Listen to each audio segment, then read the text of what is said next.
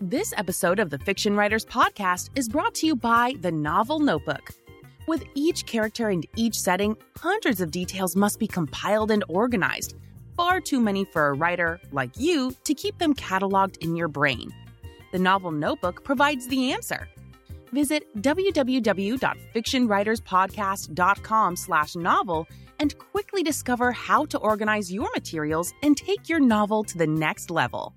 Welcome to the Fiction Writers Podcast with Lana McAra, where you will discover tips, tricks, and ideas for fiction that is hashtag unputdownable. Here you'll find new energy, new perspectives, new resources, and new ideas that will spark your creativity into a blaze of brilliance. It's easier than you think. Be sure you visit our website at www.fictionwriterspodcast.com.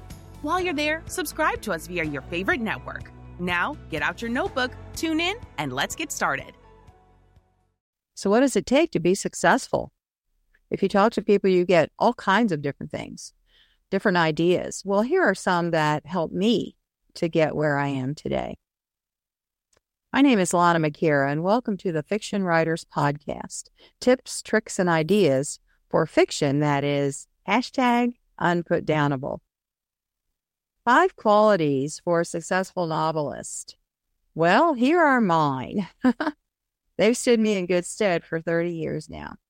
First of all, you're always alert for new ideas and information. So no matter where you are in your in your life, if you're on the job, if you're traveling, if you're talking to a friend, if somebody tells you a funny story, doesn't matter where you are, even your dreams are places to get ideas. So you capture them You've got something nearby, you scramble, you put a note in your phone, you record yourself, or you have a notebook and you type away, whatever it is, you get those ideas. Always on the alert for ideas. I don't consider myself to be someone who can come up with a lot of stuff in the moment. Not very many people can, but I'm really good at collecting ideas. And so I put them in a binder and I save them. They are a treasure. When I'm writing a story and I need something, I flip through that journal and I find what I need most of the time. So always alert on ideas. Number two, consistent progress. When I started writing, I had seven children at home and I was homeschooling them. We lived overseas in the jungle. We were missionaries in the villages and I was homeschooling my seven children. So, how did I have time to write? Consistent progress. I would write two hour, I would have two hour blocks of time early in the morning. I would get up at five, write till seven before the kids got up. And I would do that two, three, four times a week, whatever my energy would allow. I didn't do it every day, but I did make consistent progress. And eventually I'd get a book done. And then I'd start another one. And then I would get that one done.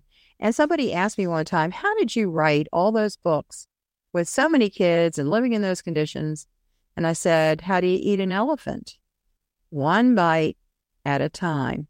You can make terrific progress if you are just consistent. And then organize. Organize. Your material is very creative, but it needs organization. Have you ever seen a movie or read a book when you got somewhere in the middle and you're like, wait a minute, what was that? I thought so and so did this. Oh, and then you got a page back to figure it out? Well, no, that's not what a successful novelist does. Successful novelist has their information in a place where they can get it where they can stay organized in the story and they can also organize their information. What do their characters look like? What does the setting look like? What what is the background information and the research? All that stuff needs to be organized. If it's not, you'll get lost. Thousands of details go into writing a novel. So a successful novelist has things in order Maybe their desk is a mess. Mine isn't very pretty, I'll say that. But I know where everything is. And when information, because that's my livelihood is information, when information comes in, I know where to put it and I know where to find it. So, organized at some level that works for you. And also, number four, working on more than one idea at a time. I have a backlog of ideas. So, during this process of being always on alert, sometimes an idea will come along and I'll go, oh, that would make a good full book. And mm-hmm. I will capture that and put it away. Right now, I have sticky notes on one wall in my office covering a big section of the wall, and that's my next novel. I haven't started it yet, not started writing it yet, but I have got it up there. And I also have an idea for the next one after that. So that is what I mean of always looking ahead to the next novel. And so when you send your book off for consideration, you don't sit there twiddling your thumbs. You go to the next one. You start it. And when you have to send it off to an editor while you're waiting for it to come back, you go to the next one and you just keep on working like that. And then number five, always learning. There are people who know different methods than you, better marketing strategies than you, people who have connections that you need. You just keep expanding and expanding. You keep reading, you keep listening to webinars, you keep taking courses, and you just stay on it.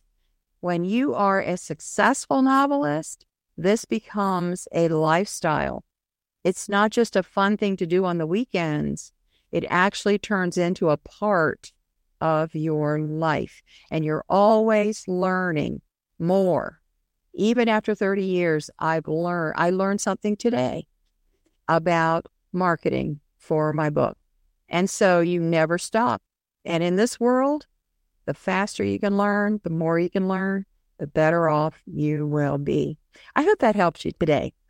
My name is Lana McAra. Thanks so much for stopping by. Bye now. Thank you for tuning into the Fiction Writers Podcast with Lana McAra, where we share tips, tricks, and ideas for fiction that is hashtag unputdownable. Remember to visit our website at www.fictionwriterspodcast.com and enjoy even more great episodes like this one. Again, while you're here, subscribe to us via your favorite network. We look forward to seeing you next time on the Fiction Writers Podcast.